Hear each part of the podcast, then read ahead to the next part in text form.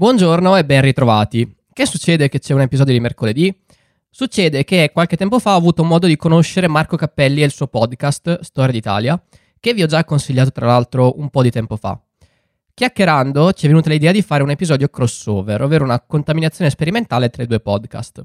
E la puntata che state per ascoltare è una chiacchierata che abbiamo fatto io e Marco sul vasto tema delle invasioni barbariche e sulla fine dell'impero romano d'Occidente, che sono temi che tra l'altro il professor Barbero ha affrontato estensivamente. Come detto, è un episodio sperimentale che quindi esula dalla normale scaletta domenicale delle conferenze di Alessandro Barbero e che vuole essere un bonus, un extra. Spero piaccia a voi ascoltarlo almeno quanto è piaciuto a me registrarlo. Se vi piace vi consiglio di andare ad ascoltare Storia d'Italia, ovvero il podcast di Marco Cappelli. Se non vi piace mi dispiace e ci risentiamo comunque come al solito domenica con una nuova puntata del podcast di Alessandro Barbero. Buon ascolto! Buongiorno o buonasera. E salute salve. E benvenuti a questo episodio crossover, cioè è un episodio di eh, scambio, di contaminazione tra il podcast di Alessandro Barbero e Storia d'Italia. E Storia d'Italia, eh, edito, anzi scritto, condotto, diretto e raccontato da Marco Cappelli, che eh, adesso sentiamo, adesso si presenta, si presenta Marco per gli ascoltatori che non lo conoscono e, e poi io mi presenterò per gli ascoltatori che non mi conoscono. Perfetto, sì, io ovviamente grazie mille Fabrizio, è veramente un piacere per me eh, fare questo episodio. Uh, ho un podcast uh, di storia come quello uh, di Barbero al Festival della Mente, e la differenza è che è un podcast narrativo, quindi uh, sostanzialmente io narro la storia in ordine cronologico, uh, ma cercando di narrare tutti gli aspetti di un periodo storico. Uh, e legando episodio dopo episodio per arrivare a comprendere tutto il fluire della storia.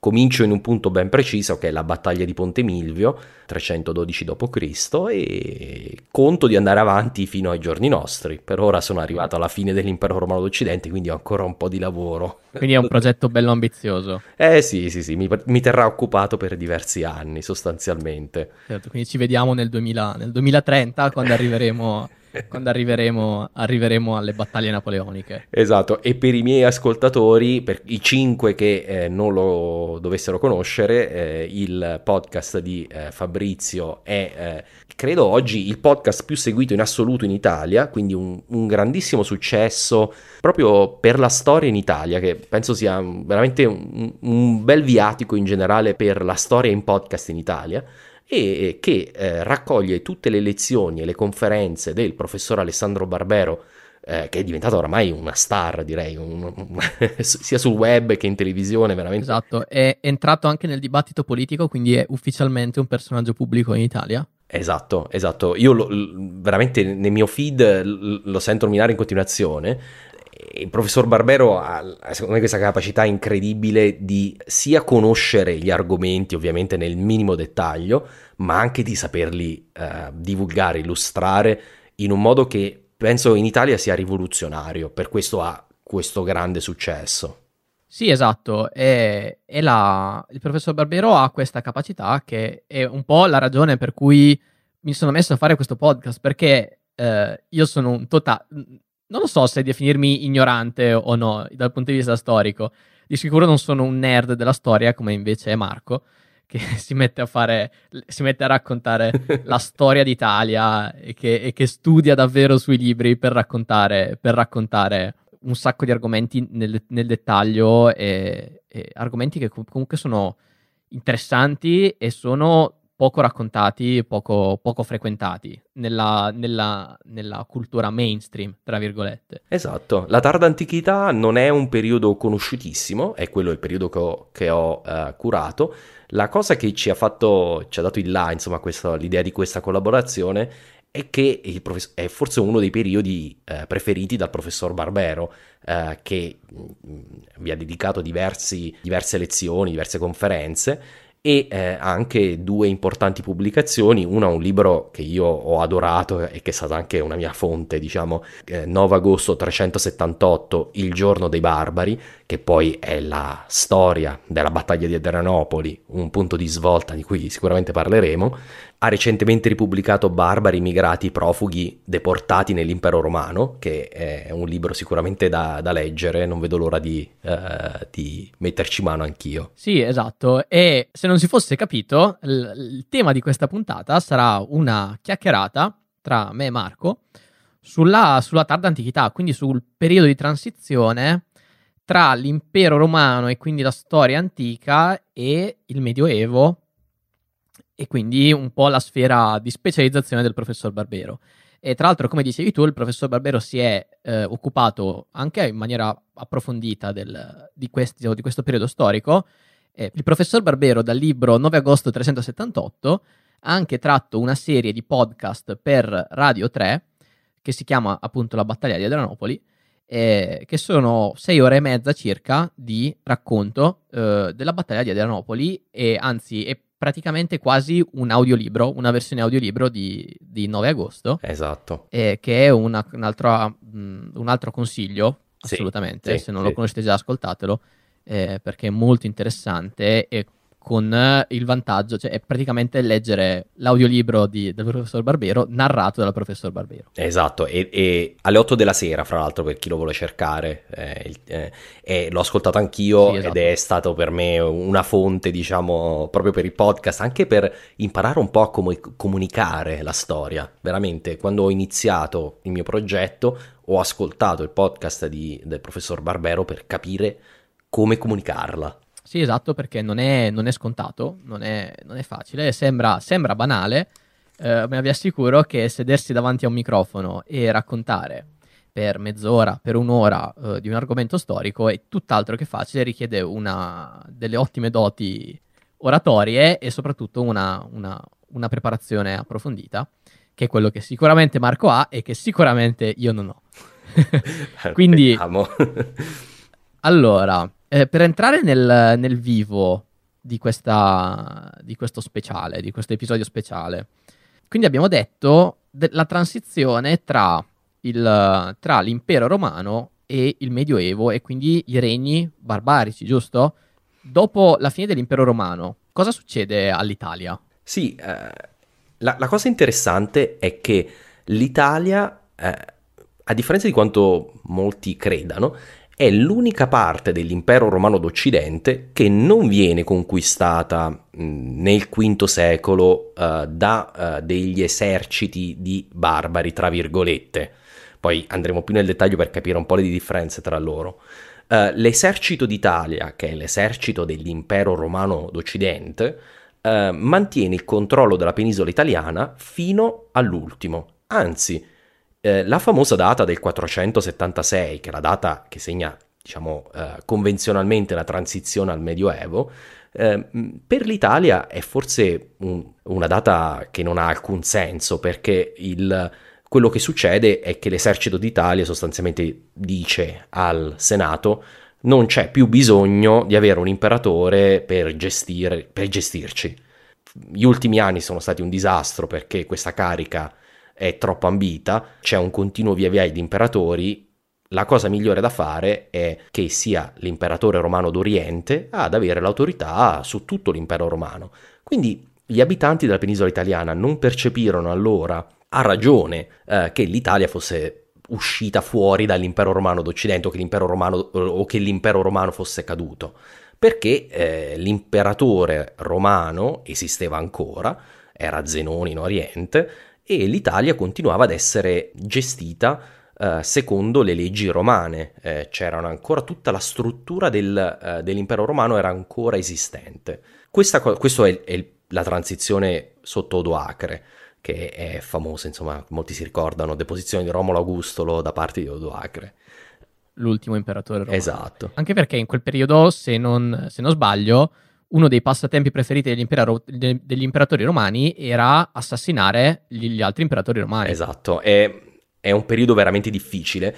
Eh, paradossalmente le, la vita degli imperatori romani era abbastanza lunga nel IV e nel V secolo, fino a quando ci, furono, ci fu una dinastia uh, al potere. Eh, sono, nel tardo impero ci sono due importanti dinastie, quella costantiniana, che regna da Costantino sostanzialmente fino a Giuliano l'Apostata, circa 60 anni, e eh, poi la dinastia valentiniano-teodosiana, che a volte veng- vengono considerate due dinastie, ma in realtà è la stessa dinastia, che regna poi dal, tre- dal circa dal 370 fino al eh, 455.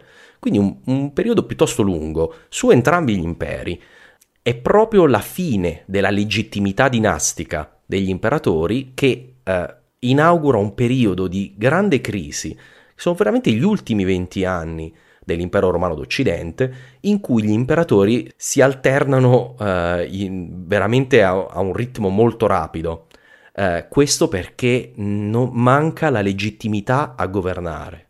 Quindi è un vuoto di potere, insomma, una serie di vuoti di potere che chiaramente poi vince chi ha l'esercito più grande. Eh, oppure vince chi arriva primo a Roma o vince chi sconfigge militarmente l'avversario e quindi diventa imperatore. Quindi c'è insomma anche l'instabilità è un po' eh, la naturale, insomma, la causa naturale di vicissitudini. Esatto. Di queste vicissitudini. Esatto, e, e, direi che il periodo immediatamente successivo alla cosiddetta caduta dell'impero romano d'Occidente è un periodo molto più stabile per l'Italia e per l'Occidente in generale. Cioè, sì, eh, una volta eliminata la carica dell'imperatore. Forse dovremmo parlare anche della, dell'altra carica importante che è, il, è sostanzialmente il, il, generalissimo dell'Occidente, che è, è, è anche importantissima. Uh, però una volta eliminata la carica dell'imperatore, uh, sostanzialmente la situazione si stabilizza. Quindi abbiamo un lungo regno di Odoacre che dura uh, dal 476 al 493, quindi sono 17 anni mm, rispetto ai regimi precedenti che duravano 1, 2, 3 anni massimo. È un bel traguardo. È un bel traguardo. Odoacre viene poi deposto eh, e eh, viene veramente viene ucciso in una scena forse da Game of Thrones, proprio da, dal trono di spade, perché viene, eh, era assediato a Ravenna da Teodorico, Teodorico re degli Ostrogoti, inviato come magister militum, come, sostanzialmente come generale romano, dall'imperatore romano d'Oriente. L'imperatore romano d'Oriente sostanzialmente dice che l'Italia è, è stata uh, è sotto il dominio di Odoacre, lo consideriamo un usurpatore, mandiamo un nostro generale, in realtà il re dei Goti, il re degli Ostrogoti, a uh, deporlo. Quando lui vince la guerra civile, Teodorico contro Odoacre, uh, Odoacre finisce assediato a Ravenna, a, Ra- a quel tempo era una città lagunare Ravenna, e alla fine, dopo anni di assedio, Odoacre si arrende e dice ok, eh, facciamo un accordo, regneremo insieme, io e te, Teodorico.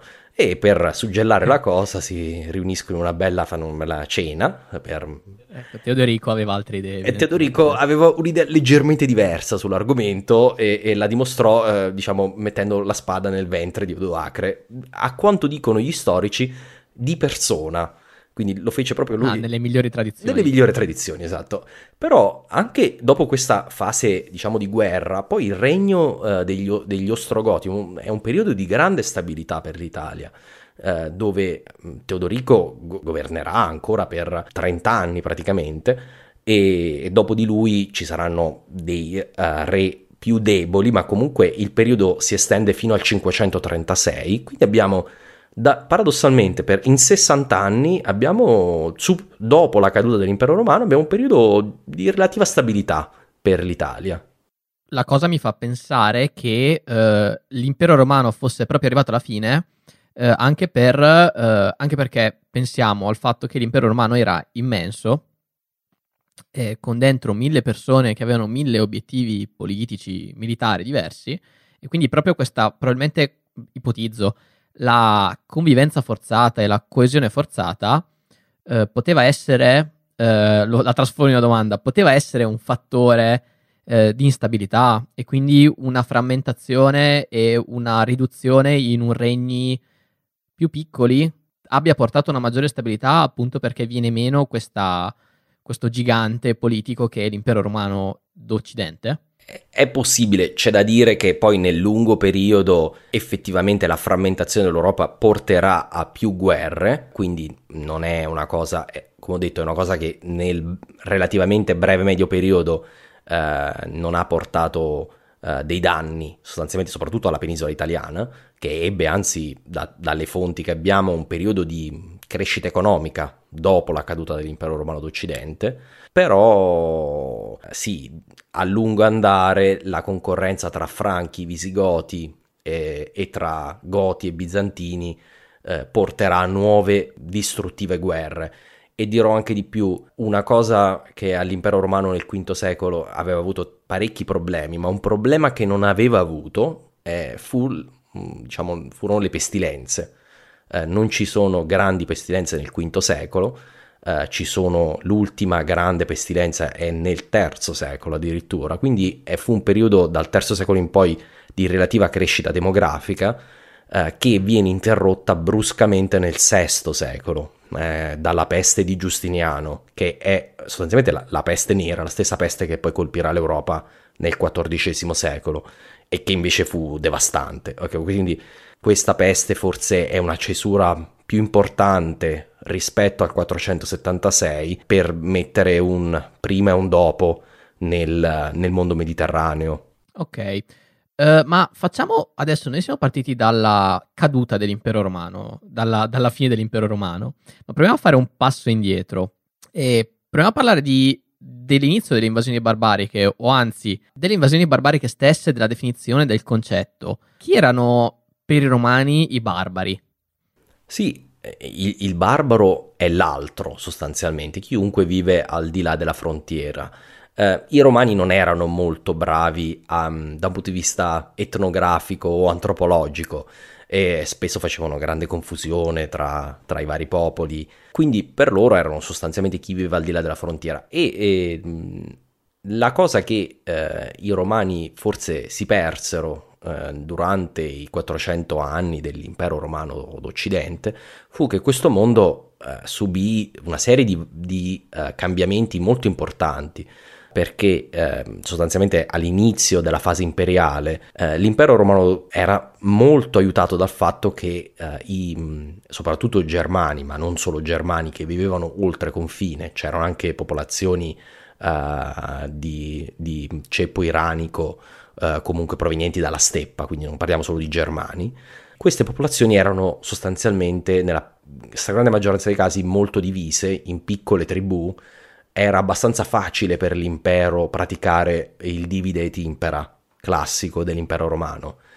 Ovviamente eh, non è che i barbari fossero meno intelligenti dei romani e anche loro arrivarono al punto di comprendere che era necessaria una maggiore collaborazione quando hai un vicino così potente, così uh, importante, eh, la collaborazione è indispensabile anche solo per trattare, eh, non, non, solo per fargli guerra, che nella maggior parte dei casi era un suicidio, ma uh, anche solo per trattare con l'impero.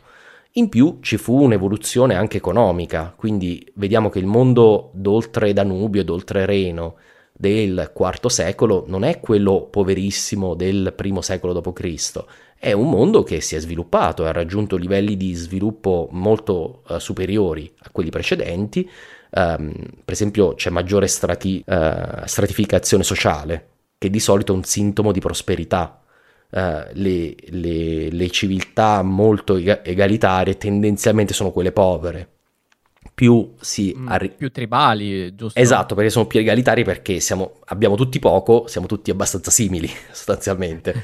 Uh, esatto. Mentre quando la società si sviluppa, quindi l'agricoltura diventa più ricca, di solito la, questa, c'è questo, questa cosa che la ricchezza tende a questa strana tendenza a, a circolare, andare sempre verso l'alto, quindi concentrarsi in poche mani. Queste poche mani all'improvviso hanno possibilità di spendere, quindi possono, che, che ne so, comprare dei eh, vestiti di lusso, dei materiali anche dall'impero romano, cominciano ad importare, eh, non solo ad esportare, ma anche ad importare molti beni dall'impero romano, che è una cosa positiva per l'impero romano ovviamente, ma eh, quello che succede anche nella stratificazione sociale succede che avendo diciamo disponibilità economica assoldano dei guerrieri, delle persone che loro pagheranno di loro tasca per, eh, per sostanzialmente per combattere le loro uh, piccole guerre intestine.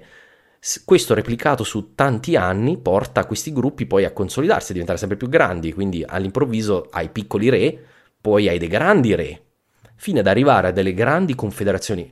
Al periodo del tardo impero, l'impero romano non aveva più uh, il lusso dell'impero di, di Traiano, sostanzialmente, di Adriano, di avere piccoli nemici al di là delle frontiere, aveva delle enormi confederazioni, i Goti, i Greutungi, i Goti Tervingi, uh, i Franchi, gli Alemanni, sulla frontiera, molto più forti di, uh, delle confederazioni precedenti. Proprio per questo meccanismo della crescita economica porta a, a maggiore specializzazione, porta ad avere la possibilità di avere re uh, o nobili co- di, con maggior potere. Quindi oltre confine uh, non c'erano forse non c'erano magari dei regni o degli imperi organizzati come l'impero romano, ma comunque c'erano dei, degli interlocutori anche commerciali uh, dei romani e che quindi si, si, veniva a instaurare questo rapporto bidirezionale in cui eh, c'era, c'era, anche del commercio e c'erano degli scambi anche culturali, immagino. Esatto, uno degli export, per esempio, del IV secolo è la religione dell'impero romano, perché l'impero romano esporta il cristianesimo. Una volta convertito al cristianesimo l'impero romano, abbiamo i primi eh, cosiddetti barbari che si convertono al cristianesimo.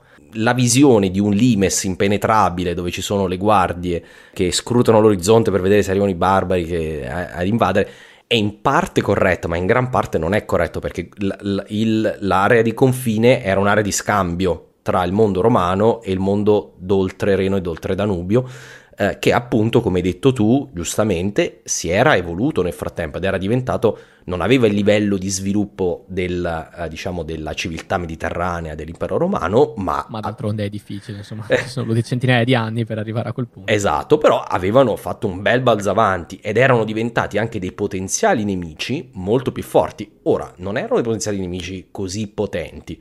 Se tu avessi chiesto a un romano del IV secolo qual è il tuo nemico geopolitico, chi è quello che, che, non ti fa dormire la notte sostanzialmente, no? Eh, come chiedere adesso a un americano che ti risponde la Cina, 50 anni fa ti avrebbe risposto la, eh, l'Unione Sovietica.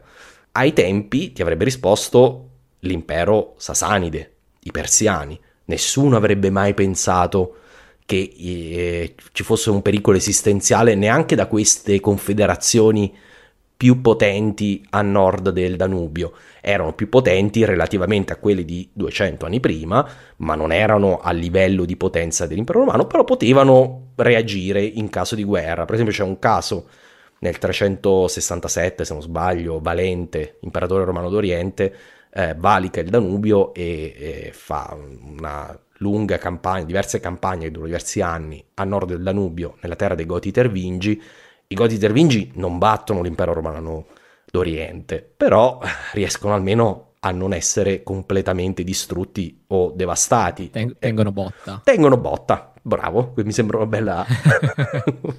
un bel riassunto. Quindi eh, erano un po' i vicini di casa, insomma, un po' i vicini di casa, quelli che magari guardi un pochino storto, però tutto sommato non ci stai eccessivamente male. Beh, dipendeva, ecco, fammi fare una sola precisazione, dipendeva sì. anche dalla vicinanza, nel senso, quelli tendenzialmente sulla frontiera erano sempre più sviluppati e più abituati a, a interagire con il mondo romano di quelli eh, immediatamente, diciamo, oltre la, il primo livello. Quindi abbiamo i Goti Tervingi che erano proprio sulla frontiera romana, che erano i più romanizzati. Poi se andavi verso i Vandali che vivevano invece nel centro Europa, uh, i Vandali o i, anche i Goti Greutungi erano molto meno in contatto con il mondo romano. Quindi c'era comunque una gerarchia tra, tra i vari popoli. Chiaramente, cioè, è, è un errore considerare i barbari come un blocco unico di gente che arriva a cavallo frollando le bistecche sotto la, sotto la, so, sì. sotto la sella, invadendo l'impero romano. Esatto. Insomma, e la situazione è eh, insomma è importante capire che c'era una vera e propria situazione, un, uno sviluppo e una serie di eh, entità eh, politiche e culturali oltre il Danubio che eh, aveva anche dei rapporti normali con l'impero romano. Esatto, ma proprio anche trattati scritti. Um, I Goti Tervingi, per esempio, sappiamo che avevano chiesto uh, di mh, rinegoziare i trattati di, di, scambio commerciale, cioè erano proprio dei trattati che dicevano quali erano le condizioni che i mercanti tervingi, condizioni con le quali operare sui mercati romani. Cioè, è una, una relazione proprio scritta. Normale, insomma. Uh, da, questo, da, uh, da questo argomento, noi sappiamo che nell'impero romano era usanza, anzi era normale, uh, che dei barbari venissero assimilati all'interno del, del tessuto della civiltà romana. Esatto. E quindi venivano integrati. Esatto. Uh, però, è, è, ma questa cosa qua, come si svolgeva e ha avuto poi un ruolo nella, e che ruolo ha avuto poi nella, nella catastrofe delle invasioni barbariche, per dirla così? Ok. Allora, questa è una domanda molto interessante. Facciamo un, um, diciamo, un inciso. Uh, parliamo adesso qui del tardo impero, quindi parliamo del IV-V secolo. Al IV secolo d.C., una cosa da, da, comprendere è che chiunque vive all'interno dei confini dell'impero romano è di cittadinanza romana. Se chi, qualcuno se lo ricorderà, Caracalla aveva concesso la cittadinanza a tutti. E si sentivano anche romani. Quindi non è un romano dell'Illyricum, cioè eh, l'ex Jugoslavia, non si sentiva meno romano di un romano dell'Italia. Uh, quindi tutta, quando parliamo dei romani non stiamo parlando degli italiani o non stiamo parlando neanche degli occidentali, stiamo parlando di tutti, tutti quanti si sentivano romani, anche i greci paradossalmente avevano abbandonato la loro identità di greci e si chiamavano, loro stessi si chiamavano romani. Ora sto semplificando, eh, ovviamente si considerano anche greci, però eh, avevano adottato la, diciamo, la, la, la, civiltà romana come facente parte della civiltà romana. Eh, quindi quando parliamo di barbari nell'impero romano non parliamo più delle, dei popoli conquistati dall'impero romano, ma parliamo proprio di persone oltre frontiera. Ok? Il meccanismo principale nel eh, terzo, quarto, quinto secolo di integrazione di, uh, uh, di barbari nell'impero romano è l'esercito. Quindi l'esercito ha sempre bisogno di reclute.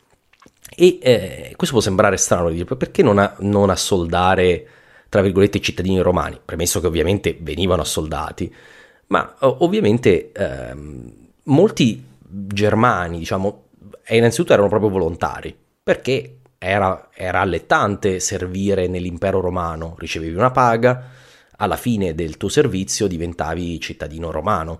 E... Esatto, è una cosa che sapevo anch'io che alla fine del... che molti diventavano soldati appunto per diventare cittadini veri e propri. Esatto. E... Però poi questa cosa accade quando, uh, quando diventano cittadini romani tutti, giusto? Esatto, cioè erano diventati tutti cittadini romani, ma ancora anche chi era nato oltre frontiera aveva la possibilità attraverso l'esercito di diventare romano, cittadino romano, e eh, mo- diversi, eh, soprattutto quelli che erano i nobili della civiltà germanica, quindi parliamo delle persone che già avevano un certo potere, abilità, eh, spesso figli di, dei vari eh, piccoli re, diciamo i reichs del mondo germanico, eh, decidevano di andare a servire nell'esercito romano, venivano spesso fatti ufficiali, dopo un po' diventavano romani, i loro figli erano romani.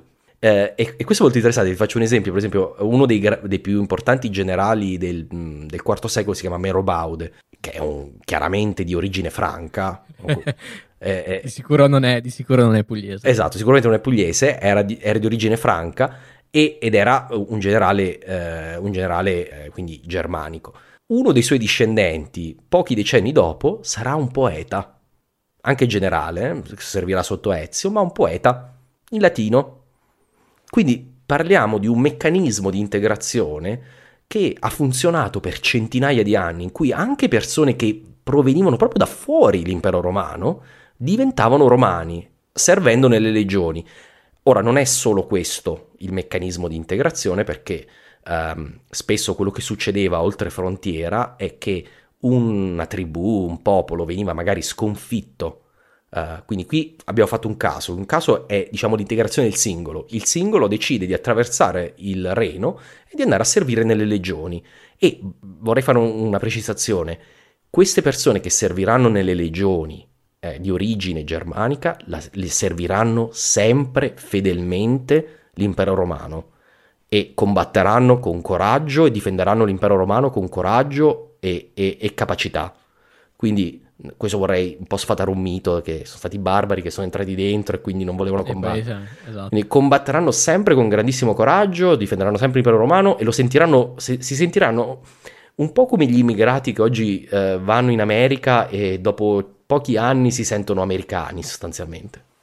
È proprio la, esatto, lo zio d'America. Lo zio d'America, esatto. esatto. Uh, il, il secondo caso è il caso in cui c'è un intero popolo che magari è stato sconfitto in una delle guerre ricorrenti d'oltre Danubio, e questo popolo eh, decide di chiedere l'ammissione all'impero romano come sostanzialmente come dei rifugiati per, perché non vogliono essere massacrati dai loro nemici, hanno perso, non vogliono essere massacrati, quindi chiedono all'impero romano di, eh, eh, di chiedono sostanzialmente il, eh, proprio essere dei rifugiati. L'asilo, l'asilo, l'asilo. l'asilo politico. Ora, non, non, esisteva l'asilo politico come diritto ovviamente nell'antichità, perché i romani spesso eh, accettavano questa cosa? Perché eh, l'impero eh, aveva sempre bisogno di nuovi, ehm, di un, innanzitutto di nuove reclute per l'esercito, e i germani si sa combattono meglio eh, de, del, diciamo de, delle reclute eh, romane, sono un po' troppo civilizzate.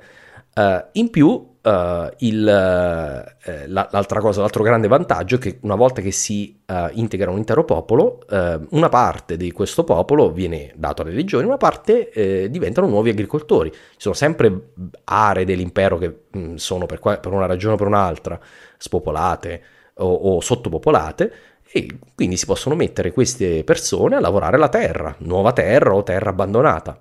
Spesso in condizioni e questo ribadisco non è una condizione di favore eh, eh, perché quando questo popolo viene accettato tendenzialmente si presentano delle forze soverchianti romane al passaggio del fiume insomma all'ingresso nel territorio romano.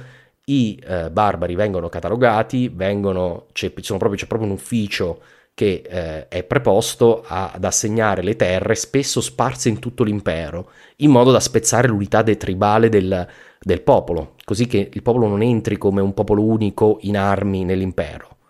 Eh, che è una cosa molto pericolosa, come anche dimostrerà esatto, eh, come vedremo dopo, come vedremo esatto. con Adrianopoli. Non viene fatta questa cosa, assolutamente si cerca di evitare questa cosa, eh, vengono tolte le armi, il popolo viene spezzato in varie parti e, e, questo funziona benissimo perché noi abbiamo traccia di diverse volte questo processo viene messo in atto e nel giro di pochissime generazioni poi non si ha più traccia di questo popolo, perché veramente scompare, scompare nel milieu dell'impero romano, sostanzialmente viene assorbito. Uh, quindi questa è un, una modalità abbastanza, viene utilizzata durante tutta la storia imperiale e con più frequenza nel tardo impero, ma durante tutta la storia imperiale. E abbiamo diversi casi proprio dalle fonti scritte. Un ultimo caso è quando i romani se li vanno a prendere, infatti questo è scritto ne, nello, nel, nel, nel, libro di Barbero anche. Eh, Deportati. Esatto, vengono, eh, i romani dicono, vabbè abbiamo proprio bisogno di un po' di, di nuove reclute, eh, non stanno arrivando da sole e quindi ce le andiamo a prendere. Spesso... Facciamo una bella guerra. Eh, facciamo una bella guerra, una, una spedizione oltre confine eh, i romani mantengono eh, fino al IV secolo una serie di, diciamo, di basi avanzate oltre Danubio, oltre Reno, per poter invadere facilmente. Una breve guerra, raccogliamo qualche migliaio di nuovi schiavi, sostanzialmente, comunque non, non vengono schiavizzati in generale, ma vengono portati come coloni semiliberi in, in, nell'impero romano e subiscono più o meno lo stesso trattamento e vengono sparsi in tutto l'impero e molti vengono assoldati, nelle, quelli più abili a combattere vengono assoldati direttamente nel, nell'esercito. Quindi alla fine anche l'esercito romano è una, una cosa multietnica ed è quasi una, una cozzaglia di battaglioni barbari, battaglioni italici, con anche ufficiali e generali barbari. Allora, sì, sì e no. Spiego però questa cosa perché questo è un passaggio importante. Uh, sì, um, ci sono battaglioni specializzati come ci sono sempre stati nella storia romana. Allora, nella storia romana c'è sempre stato il concetto del, della legione di cittadini e, del, e delle corti, diciamo, ausiliarie formate da alleati.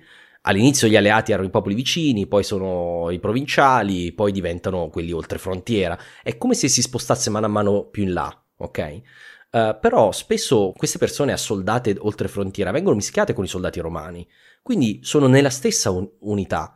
hai 10 persone, 5 romani, 5 barbari, ex direi, e, e, e questo, con questo sistema eh, imparano a conoscersi eh, meglio.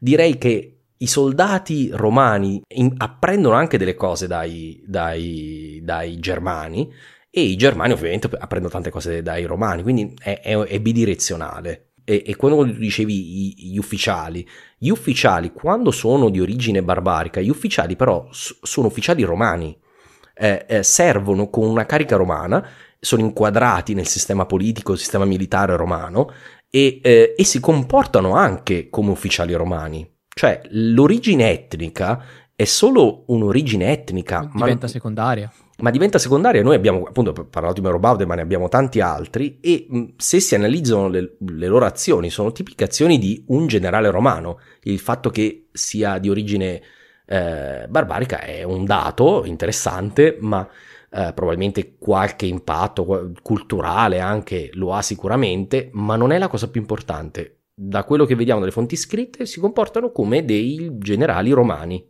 Ok, quindi eh, c'è un'integrazione eh, molto efficace che giova sia al popolo barbaro, che vabbè, aperte con la deportazione, ma quello trattiamolo come un caso a parte, esatto. sia all'impero romano che si trova spesso in, in, in carenza di, di lavoratori, eh, soprattutto in territori remoti dell'impero, spopolati, che quindi hanno bisogno di nuovi, di nuovi lavoratori oppure magari quando, ricordando Barbero che ne parlava, e quando per mancanza di guerra il prezzo degli schiavi sale molto e quindi aumenta la domanda di lavoratori esatto. regolari, tra virgolette, e, e quindi eh, si fa uso anche al, al, lavoratore estero, al frontaliero, di, chiamiamolo così, esatto. che viene a lavorare la terra nell'impero eh, per poi tornare nei, nei suoi territori eh, oppure addirittura diventa un vero e proprio cittadino romano stabilendosi, stabilendosi lì e, e mischiandosi eh, gli, altri, gli, altri, romani.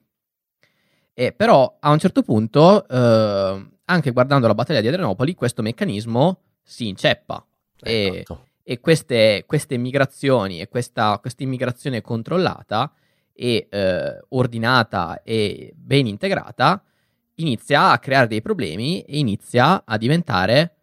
Uh, iniziano ad esserci delle vere e proprie invasioni.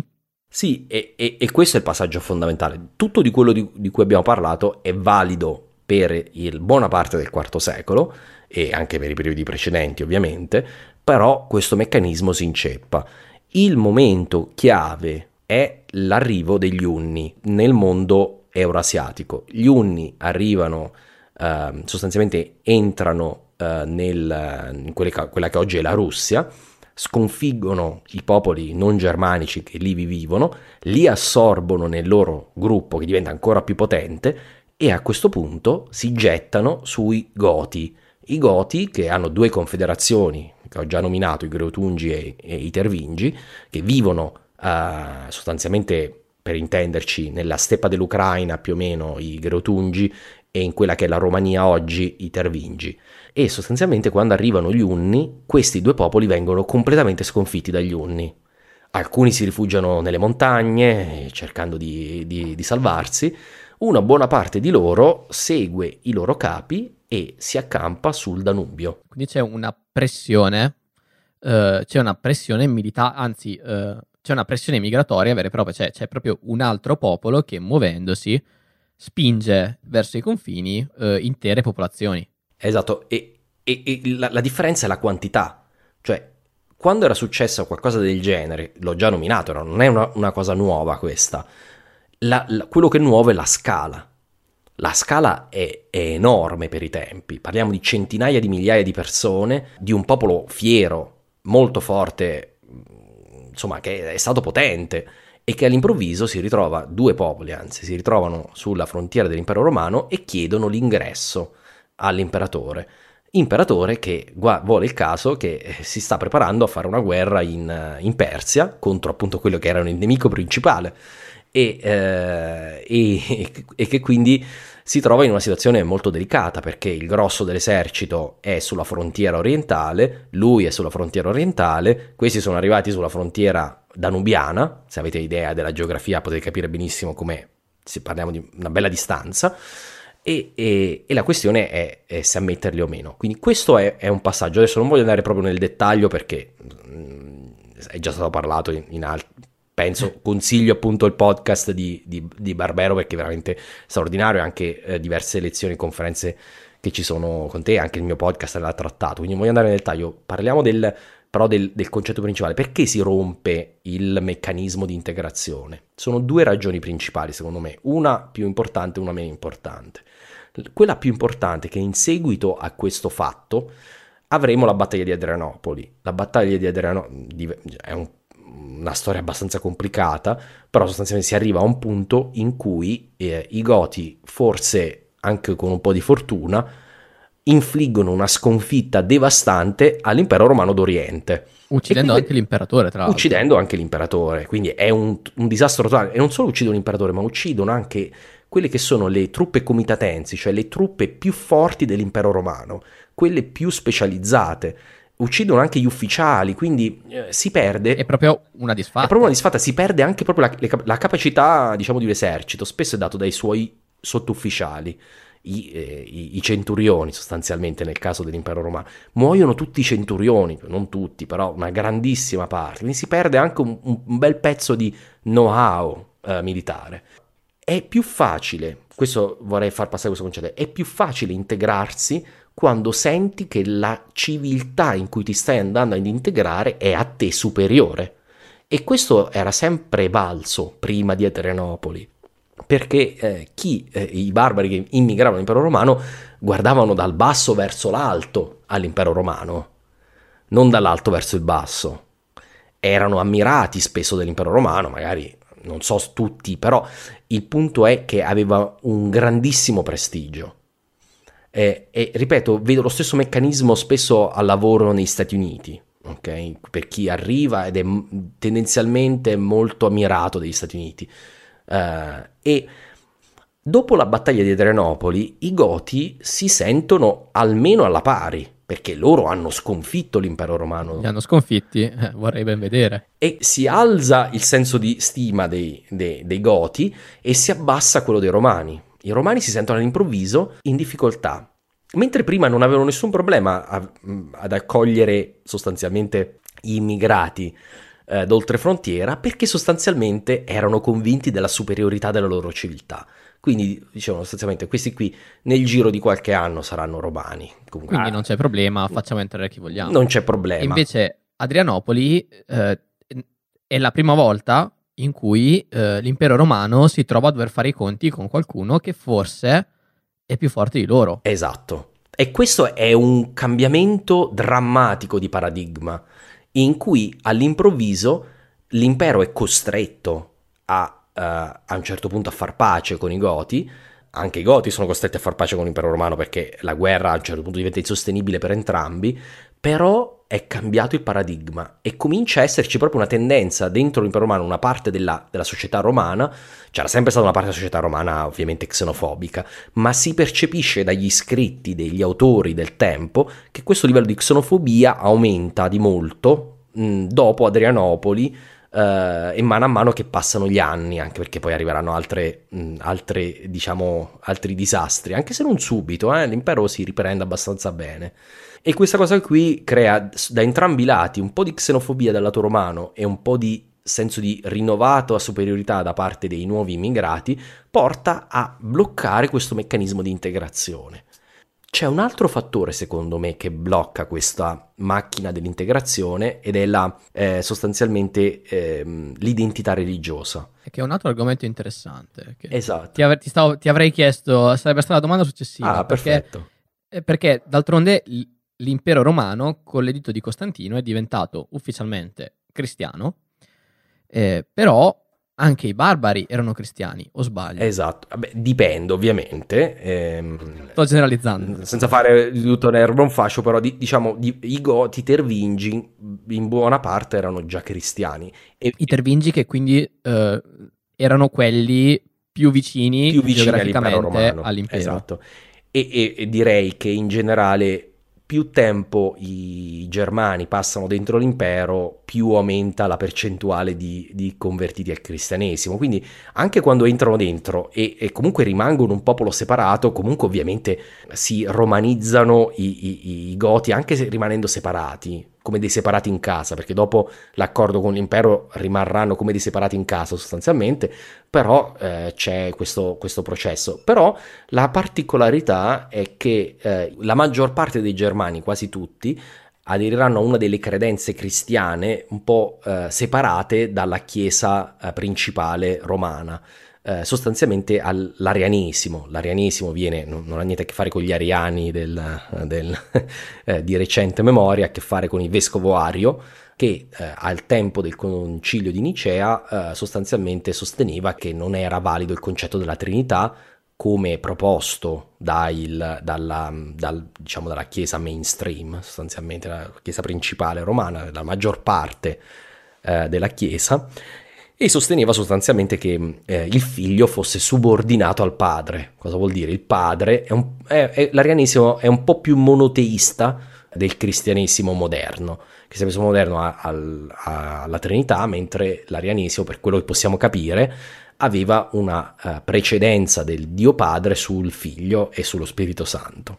Anche perché all'epoca, cioè nella paleocristianità, era molto diverso, uh, cioè i, i dogmi erano diversi e c'era anche una, insomma, insomma c'erano anche importanti, degli importanti dibattiti sulla, su, sì, sì, sulla Trinità, sullo Spirito Santo, sul verbo, sul, insomma, sul figlio che si è fatto carne, o, insomma. Esatto, tutte queste cose sostanzialmente, tutto il, il cuore della dottrina cristiana il credo, che ancora adesso il credo niceno-costantinopolitano, viene, eh, viene sostanzialmente, si arriva a una definizione durante il IV secolo e gli ariani sono quelli che sostanzialmente perdono questo dibattito.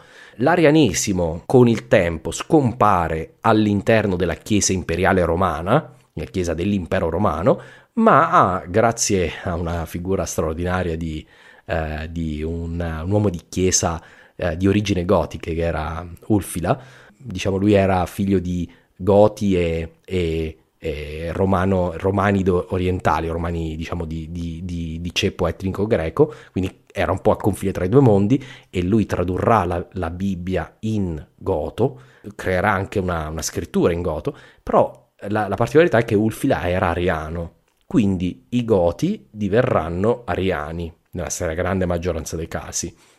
Eh, questo può sembrare una cosa magari non così importante oggi, ma ai tempi in cui valeva il concetto di un imperatore, uh, un impero, un dio, avere una variante diciamo non accettata della religione cristiana voleva dire sostanzialmente non essere romani.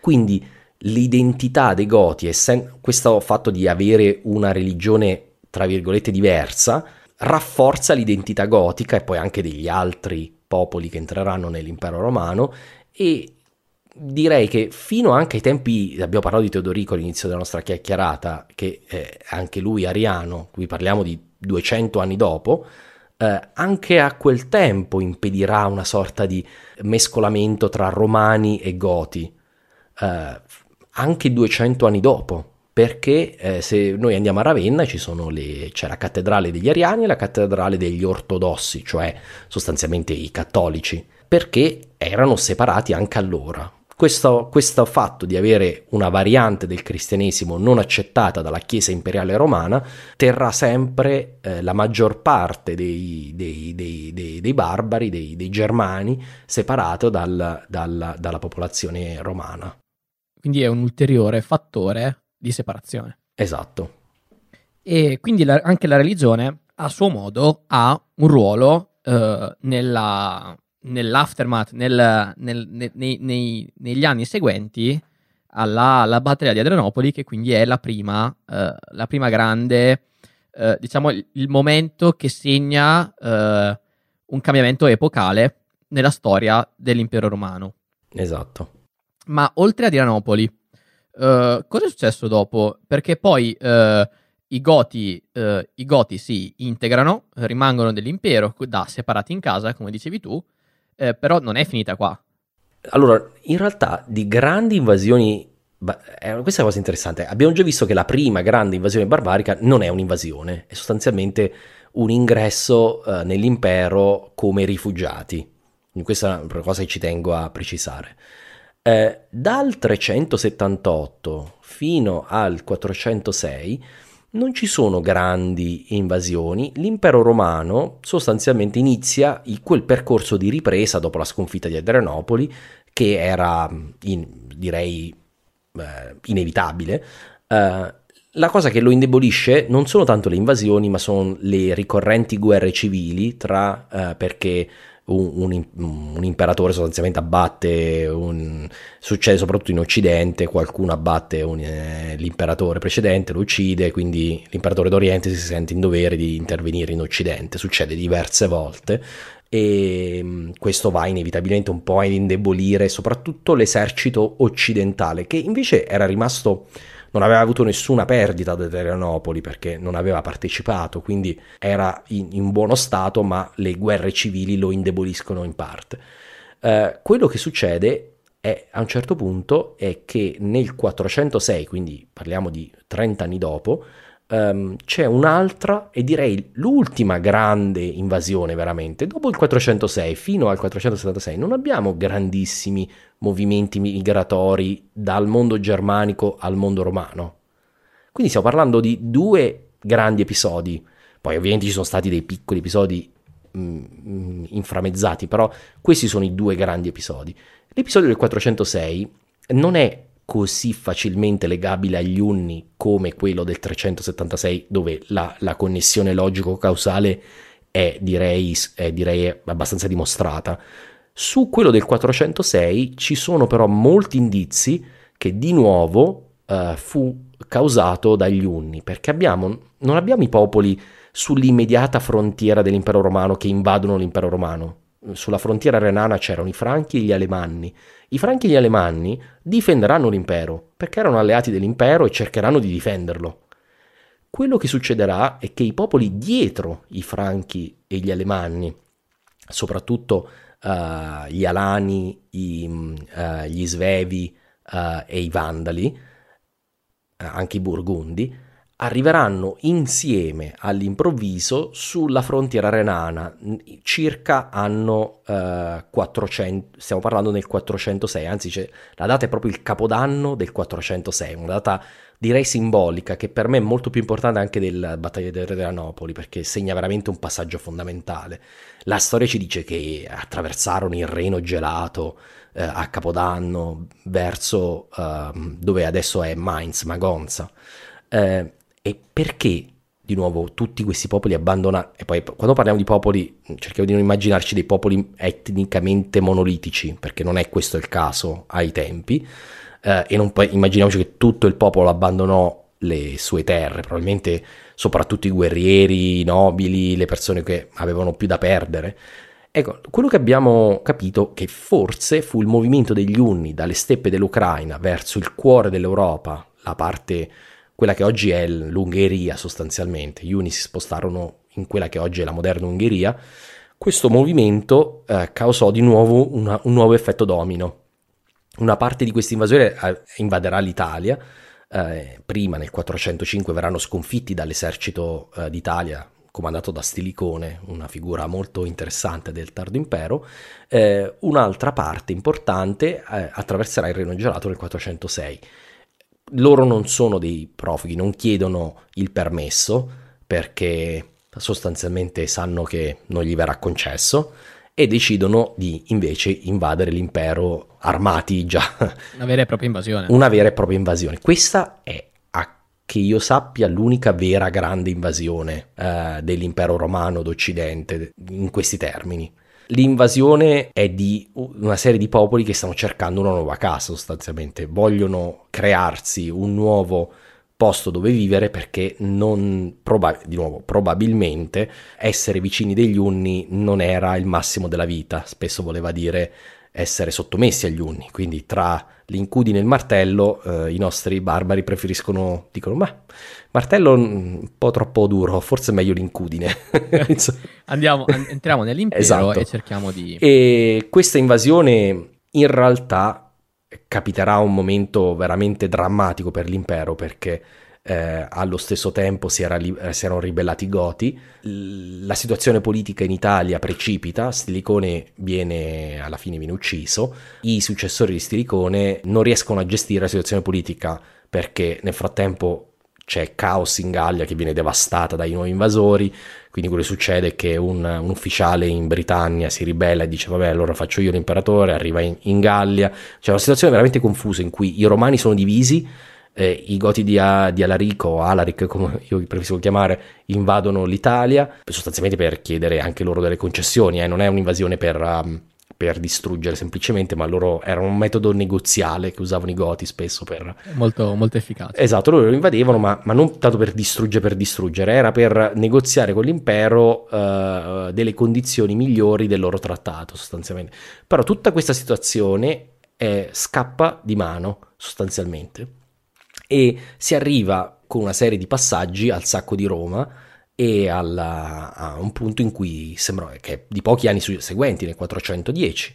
Quindi uno si potrebbe chiedere, ma perché l'impero romano allora non è caduto nel 410? Roma è stata saccheggiata, la Gallia è devastata dagli invasori, eh, c'è un usurpatore, eh, insomma, è una situazione veramente drammatica a questo punto. E come vedete, è, è proprio come se fosse un, un'enorme alluvione che arriva all'improvviso. Paradossalmente, l'impero si riprende. Un nuovo generale succede a Stilicone dopo una serie di passaggi, si chiama Flavio Costanzo, è un romano, e mh, dopo con una serie di passaggi lui riesce a rimettere in, in, assieme i pezzi dell'impero.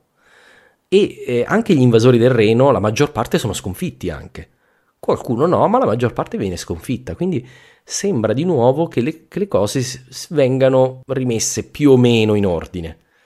Questo è un concetto che vorrei far passare molto, che spesso eh, chi vive, ne, anzi direi sempre, chi vive un periodo storico non ha la sensazione della direzione, perché può magari vedere alti e bassi come se fosse una risacca, un'onda e una risacca ok? E che, non percepisce. Che, nasconde la marea. Esatto, che non, nasconde la marea, non percepisce che la marea sta montando e sta portando alla distruzione dell'impero. Percepisce solo, ah ok, c'è stato un periodo di crisi, ma l'impero, crisi dopo Adrianopoli, ma poi si è ripreso, poi una nuova crisi, ma si è ripreso, dai, adesso le cose andranno meglio. Penso che mancò proprio il senso d'urgenza, proprio perché l'impero non cadde in un giorno, come non era stato costruito in un giorno, quindi ci vuole molto tempo per cadere eh, questo portò forse anche a sottovalutare il problema, i problemi. Sì, esatto, c'è un... Eh, lo immagino anch'io, quindi anche perché penso fosse abbastanza diffusa la nozione che eh, l'impero romano c'è sempre stato, quindi non può non esserci. E, e magari diventa anche inconcepibile la caduta dell'impero Esatto. Come magari tocchiamo ferro, a noi appare inconcepibile oggi la nozione, non lo so, di una guerra in Europa. Esatto. Tocchiamo è, ferro. È molto pericoloso dare queste cose per scontato e sicuramente immaginate vivere nell'impero romano se, poteva sembrare a chi ci viveva, ma anche agli invasori l'impero romano sembrava un qualcosa di indistruttibile. Loro non, eh, cercavano di, spesso di, di ritagliarsi un, un, un loro ruolo all'interno del mondo romano magari con un piccolo regno, ehm, eh, comunque sottomesso a Roma, però dando per scontato che comunque l'impero fosse troppo grande, troppo vasto, troppo potente, troppo ricco per essere distrutto. E mi dà l'impressione che questo fosse vero sia per, eh, per i romani che per i barbari. Quindi entrambi non ebbero fino quasi all'ultimo la concezione che era qualcosa, un giocattolo che si potesse davvero rompere. Però a un certo punto si rompe e succede che c'è la vera e propria caduta dell'impero romano d'Occidente. Eh, perché poi eh, l'impero romano d'Oriente eh, proseguirà un po' per insomma, il suo percorso che lo porterà a diventare l'impero bizantino. Sì, e questo è, è un concetto fra l'altro molto controverso oggi, nel senso che nessun romano d'Oriente si è mai chiamato bizantino. Sì, esatto, ne parlava anche, ne parlava anche Barbero, loro si chiamano Romani. Esatto, loro si chiamavano Romani. C'è una scena, c'è un episodio che vorrei raccontare, eh, non c'entra niente in questo periodo, però mi, mi pare interessante.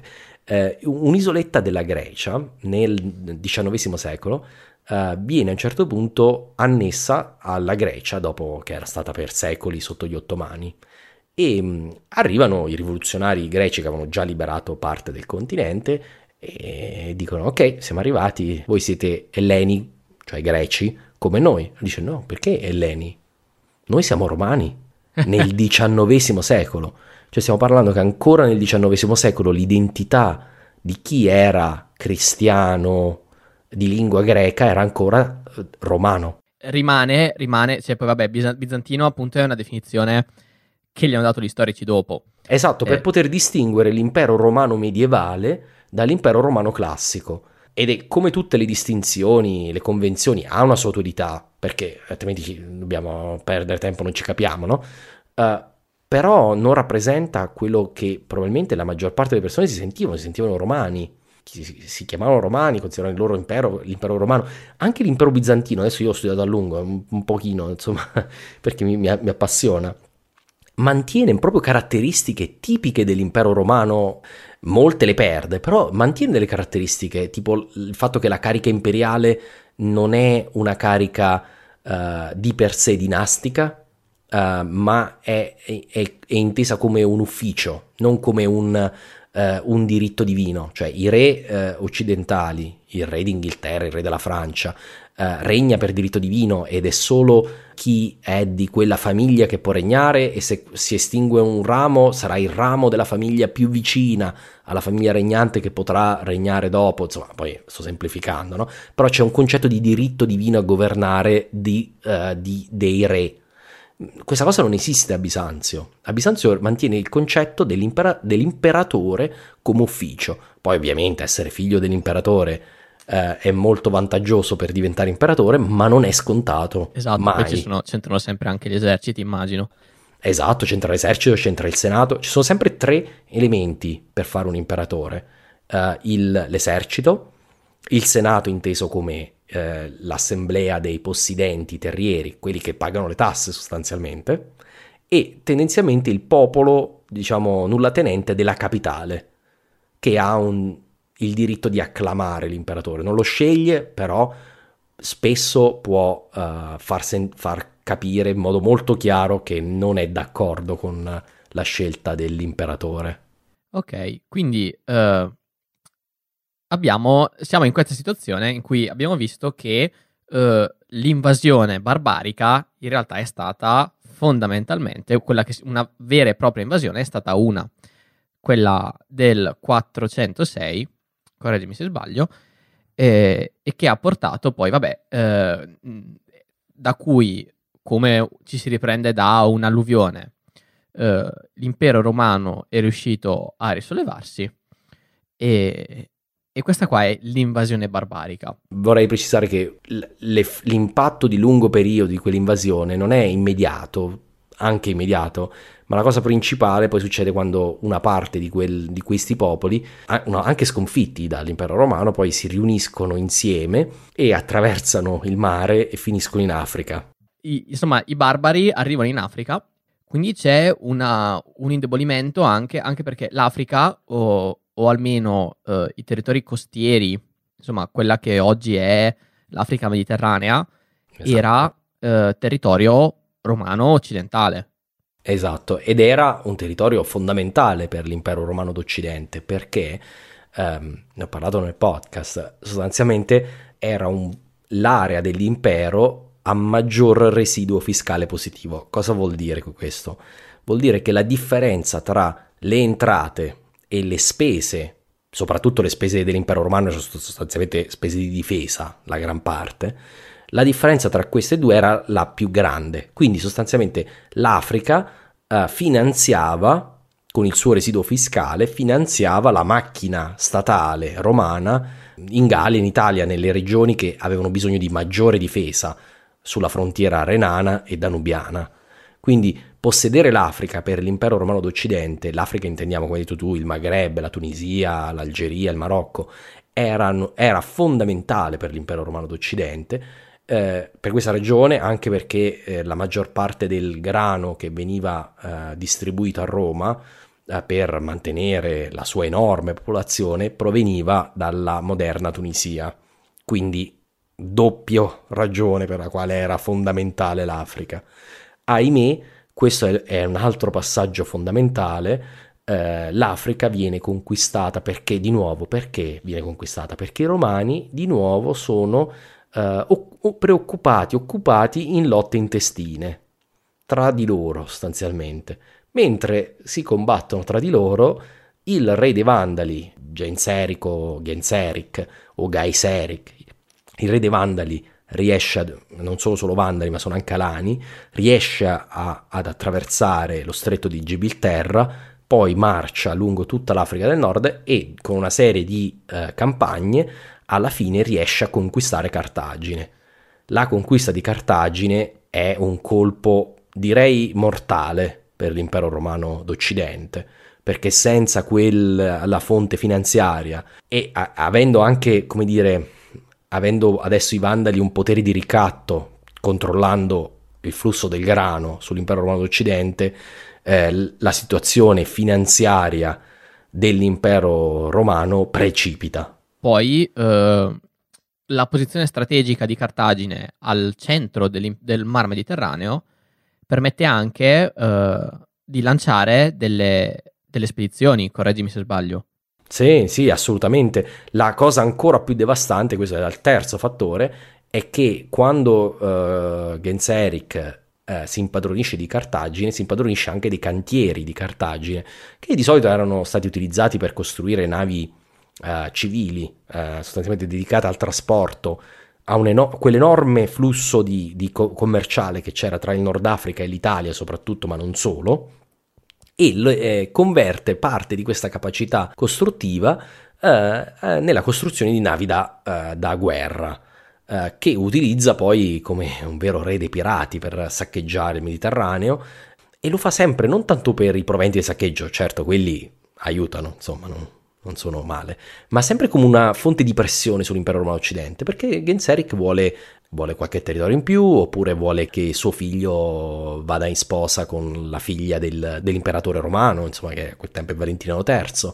Quindi sta cercando di costruire per sé il suo popolo, la sua dinastia, un ruolo all'interno dell'impero romano, per farlo utilizza i, i sistemi negoziali di, di Alaric, di Alarico eh, sostanzialmente saccheggiando, e... ma questa cosa mette un grimaldello nel sistema commerciale mediterraneo. Perché all'improvviso, immagina che tu eh, sei un commerciante, no? fino adesso non hai considerato la pirateria come un grosso problema.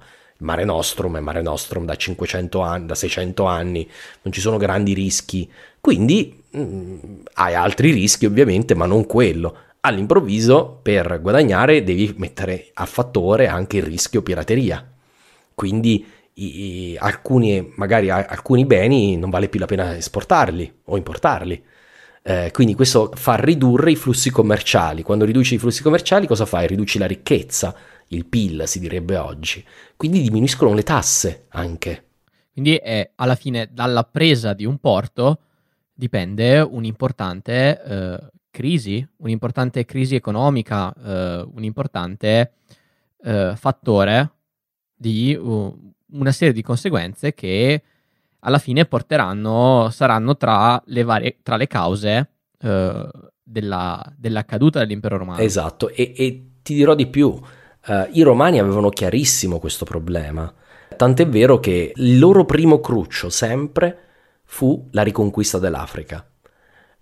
Ahimè, quando Cartagine fu conquistata, i romani erano impegnati con un, un'altra minaccia esistenziale, che era sostanzialmente Attila, quindi non si potevano permettere in quel momento di uh, uh, riconquistare Cartagine, ma appena scompare la minaccia di Attila, iniziano subito i piani come riconquistiamo l'Africa.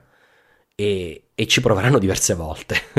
Anzi, alla fine ci riusciranno. Belisario nel VI secolo riconquisterà l'Africa, il regno dei Vandali, eh, con una campagna di grandissimo successo. Ma succederà eh, questo 60 anni dopo la... Esatto, nel VI secolo, nel VI secolo quando, quando Roma è già bella che è caduta. Esatto. E di nuovo, questo si può dire che è corretto e non corretto, perché forse per i, per i romani che vivevano eh, al tempo il regno ostrogotico era sostanzialmente una sorta di impero romano d'Occidente. Allora mi correggo, l'imperatore occidentale non c'è caduto. più, esatto, non c'è più l'imperatore d'Occidente, cioè adesso c'è Teodorico che è la cosa più vicina a un imperatore romano d'Occidente che, che abbia hanno mai prodotto i regni successori all'impero romano. E che dà inizio alla stirpe dei regni barbari, dei regni eh, dei barbari in Italia. Sì, eh, diciamo come avevo detto, Doacre era più il comandante dell'esercito d'Italia, composto a quel tempo oramai in stragrande maggioranza di, di, di, germani, ma non di germani integrati come nel IV secolo, questi erano proprio veramente appena arrivati. Germani, germani. erano proprio germani, germani. Quindi non è proprio, non è neanche un re di un popolo, Odoacre. È, Teodorico è il primo re degli Ostrogoti, veramente di... Eh, però lui non si fa chiamare re degli Ostrogoti, non si fa chiamare neanche re d'Italia, lui è Teodoricus Rex, re Teodorico, e eh, veste le vesti imperiali romane, Uh, cerim- le cerimonie di corte sono molto simili a quelle dell'impero romano. Uh, il suo palazzo stupendo, Ravenna, è un palazzo tipico di, di, è proprio il palazzo imperiale romano. In tutto e per tutto sembra più un imperatore romano d'Occidente che un re dei barbari. Eh, io penso che quando abbiamo, noi pensiamo a re dei barbari, veramente re dei germani, io non amo tantissimo i barbari, non so se, se si è capito, però il, eh, il re dei Germani proprio sono, sono forse i Longobardi, sono loro il vero popolo che segna una cesura tra un prima e un dopo in Italia. Fino al, um, ai Longobardi, sostanzialmente l'Italia è, è sempre un'Italia tardo-antica. È come dire, c'è una continuità. Fino a, ai Longobardi c'è una continuità con l'impero romano d'Occidente. Poi invece, però, è eh, la, la, ragione per cui smettiamo di chiamarla tarda antichità e iniziamo a chiamarlo medioevo eh, è un cambiamento netto. Direi che dipende ovviamente dalla geografia e dal tempo, cioè ci sono varie linee di frattura, non ce n'è una che dici che puoi dire beh, questa qui è sicuramente il passaggio tra perché ovviamente la storia è sempre un continuum. Sì, esatto, è difficile, è difficile trovare momenti di, di cambio. Però posso dare alcune proposte di, di punti di svolta importanti. Eh, la prima è la, gu- è la, guerra greco-gotica, quindi molto più importante del 476. Dopo il 476 l'intera struttura dell'impero romano è in piedi, ci sono gli stessi ufficiali, eh, stesse, ci sono eletti consoli, il senato si riunisce a Roma, è ancora molto riconoscibile. La, la guerra greco, cosiddetta guerra, guerra greco-gotica, è la guerra di riconquista dell'Italia da parte dell'impero romano d'Oriente, da parte di Giustiniano, eh, inizia nel 536 e eh, finisce, adesso non mi ricordo esattamente la data, ma mm, sono, dura quasi vent'anni. E la guerra greco-gotica è, una, è forse la più devastante guerra che si sia combattuta sul territorio italiano. E questo vorrei che veramente passasse perché eh, milioni di persone perderanno la vita e ovviamente non milioni di persone trucidate, anche se molti perdono la vita per motivi diciamo di violenza, ma la maggior parte muoiono per eh, le carestie, eh, per, perché l'intero, diciamo c'è un, un, una, un, collasso della struttura statale, perché la guerra è, è molto dura, eh, con due nemici eh, determinati a vincere, eh, che, che, conquistano e riconquistano le città in continuazione ogni volta con la, le, quello che succede in questi casi. Uh, le, le, le, terre vengono devastate, quindi carest- ci sono le carestie, e poi ne, proprio nel mezzo della guerra greco-gotica arriva la peste, la peste, quella che noi chiameremmo la peste nera, la peste, la peste quella vera. Quella vera. Una peste terrificante, è forse la prima volta nella storia che arriva la peste in Europa. Ed è eh, una carneficina, cioè qui parliamo di almeno il 30% della popolazione che muore solo per la peste. E forse in Italia più del 30% perché l'Italia ha, di, di, solito quando c'è una guerra, la guerra amplifica gli effetti di una peste, perché le persone mangiano male, se mangiano male il corpo si difende Mm, non, si, non, è, non, riesce a difendersi così bene che una persona che invece è in salute, diciamo che mangia bene rispetto esatto. Poi, poi durante una guerra diventa, diventa anche, se viene a mancare una stabilità statale, viene anche a mancare un'infrastruttura esatto. può in qualche modo mitigare gli effetti di un contagio. Esatto, questa peste è, è un punto chiave di passaggio tra la tarda antichità e il medioevo perché eh, ma questo accade in tutto il mondo mediterraneo, ma anche in Persia, eh, le città si diventano molto più piccole, eh, si impoveriscono, è, è, una, è, è, una, carneficina. In più questa peste eh, torna ogni generazione perché i figli delle persone che sono sopravvissute non hanno la, l'immunità. Quindi quando torna, 20 anni dopo, tipicamente ogni 20 anni torna e uccide i bambini.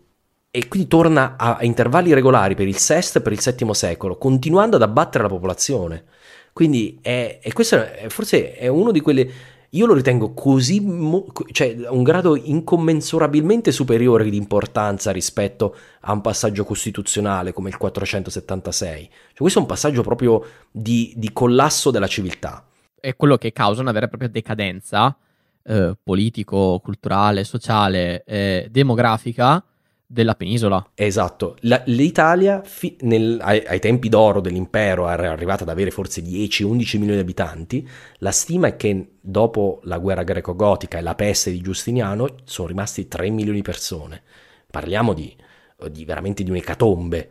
Ora non aveva 11 milioni prima della guerra greco-gotica, probabilmente 7-8 milioni, ma parliamo di la popolazione più che dimezzata. Per questo dico che a mio avviso è la guerra più devastante mai combattuta sul territorio italiano e, e, segna un passaggio fondamentale. Quando arriveranno i Longobardi, i Longobardi sono importanti perché i Longobardi arrivano subito dopo, cioè sostanzialmente i bizantini sconfiggono i Goti alla fine, dopo questa guerra devastante, e eh, finalmente si possono eh, gloriare del fatto che hanno riconquistato lo scheletro dell'Italia.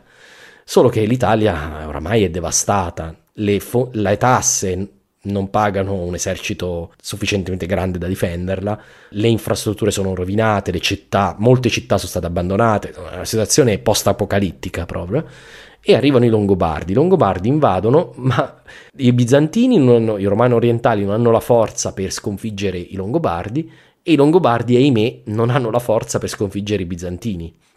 Quindi quello che succede è che l'Italia viene eh, parcellizzata, viene divisa in due sfere di influenza, eh, le città costiere tipicamente rimangono in mano romana, mentre eh, il grosso del il nord Italia e buona parte del, dell'entroterra, anche nel sud, viene conquistato dai Longobardi. Questo per la prima volta spezza l'unità politica della penisola. Fino adesso la penisola è sempre stata un, una entità politica, sempre stata governata da cioè, è stato periodo della guerra, ovviamente quando era, eh, era contesa, ma non era divisa, era contesa. Questo spezza l'unità politica del, uh, dell'Italia. E questo forse è un'altra, il 568, è un'altra possibile data di passaggio al Medioevo, se volete. Um, l'ultima data che propongo è il... forse la penultima, eh, te ne dico un'altra. Eh, un'altra data può essere il 632. Cosa è successo nel 632? Arrivano gli arabi sostanzialmente escono dalla penisola arabica e eh, sconfiggono le, l'impero persiano e l'impero romano, conquistando completamente l'impero persiano e conquistando due terzi dell'impero romano orientale. Questo ovviamente cambia completamente il paradigma. Eh, con il tempo i, gli arabi eh, all'inizio del, dell'VIII secolo arriveranno anche in Africa, l'Africa che i bizantini avevano riconquistato nel VI, e questa cosa non spezza l'unità dell'Italia, ma spezza l'unità del Mediterraneo.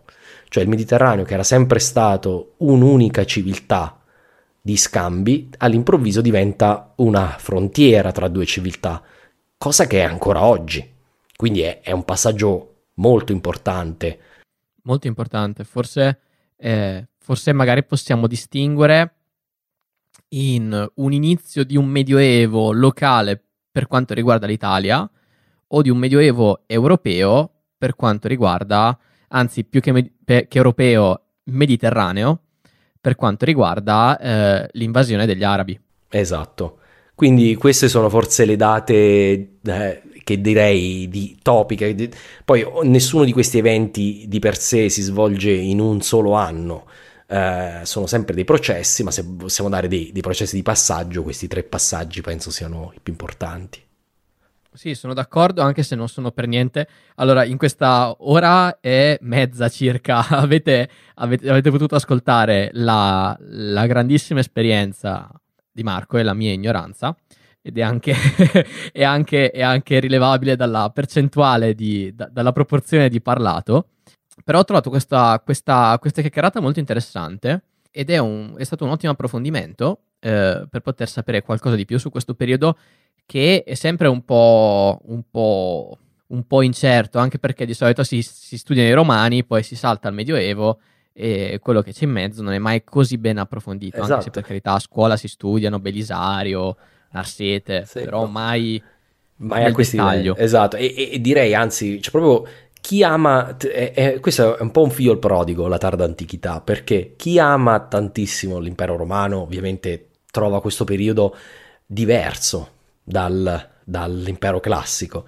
Chi ama il Medioevo, il grande Medioevo, che è quello delle cattedrali, delle grandi città, delle fiere, eh, delle università, che è quello sostanzialmente il Medioevo dall'undicesimo secolo in poi, di nuovo non riconosce questo come Medioevo, quindi si ritrova un po' in mezzo.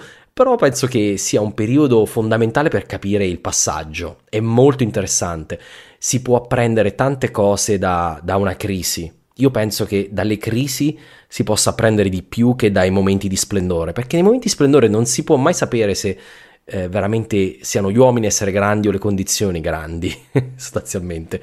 Io non sono così convinto che eh, se avessimo messo, che so, Traiano nel V secolo avrebbe fatto molto meglio di, di chi era, viveva a quel tempo. Quindi studiare i periodi di crisi secondo me è utile anche per, eh, per la modernità. Forse stiamo noi attraversando un periodo di crisi come, Occ- come intero Occidente, quindi dovremmo forse chiederci eh, cosa si può apprendere più dalla crisi che dai, dai momenti di splendore. Sì, tra l'altro proprio per parlare di crisi moderne, eh, spesso l'esempio o la, il contesto delle invasioni, usando le virgolette, perché abbiamo imparato in questa in questa chiacchierata di usare le virgolette quando si parla di invasioni, eh, che le invasioni barbariche sono prese anche in questo periodo di crisi come un esempio eh, della, della, situazione migratoria che avvolge, che avvolge in, in quest'epoca il bacino mediterraneo. Eh, anche se mh, mm, va bene che la storia si ripete, ma mi sembra un pochino... È un po' semplicistico. Ecco. Esatto, è un po' semplicistico, è un po' azzardato.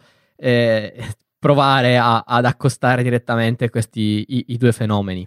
Sì, sì, sono totalmente d'accordo. Bene, allora prima di iniziare a di sfociare, di sfociare, di sfociare nel, nel esatto. dibattito politico, è il momento ideale, è il momento, è il momento ideale, ideale, per smetterla.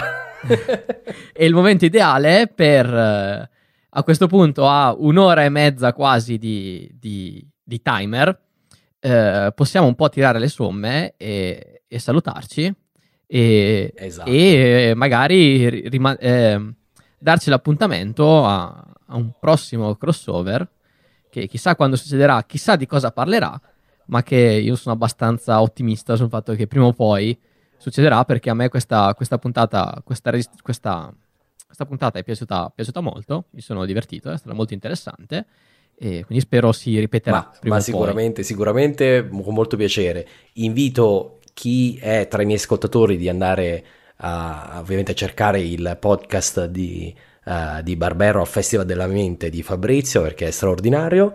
Uh, e ovviamente se voi state ascoltando su, uh, sul podcast di Barbero potete andare a cercarmi su Storia d'Italia. Assolutamente, assolutamente. Cercate Storia d'Italia, mettetevi il follow, poi andate alla, alla puntata zero, iniziate ad ascoltare quella puntata e ve l'ascoltate una per una in sequenza e vi assicuro che ne avete, ne avete da ascoltare. Io vi lascio anche i miei contatti, i miei recapiti social, che sono sia su Twitter, sia su Instagram, sia su Facebook, Barbero Podcast, quindi facebook.com slash Barbero Podcast instagram.com slash barberopodcast e twitter.com slash barberopodcast e anche Marco ha dei social, giusto? Esatto. Ti ho seguito oggi su Twitter. Esatto, quindi ho visto eh, Italia Storia come te, quindi siamo, siamo, allineati. Italia Storia su Facebook, Twitter e Instagram.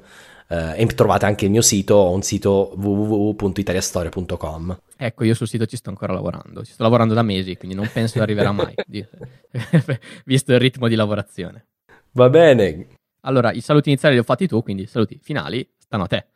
Ah sì, certamente. Grazie a tutti che mh, mm, ci avete ascoltato fino adesso. Veramente un grazie di cuore e alla prossima puntata. Ciao.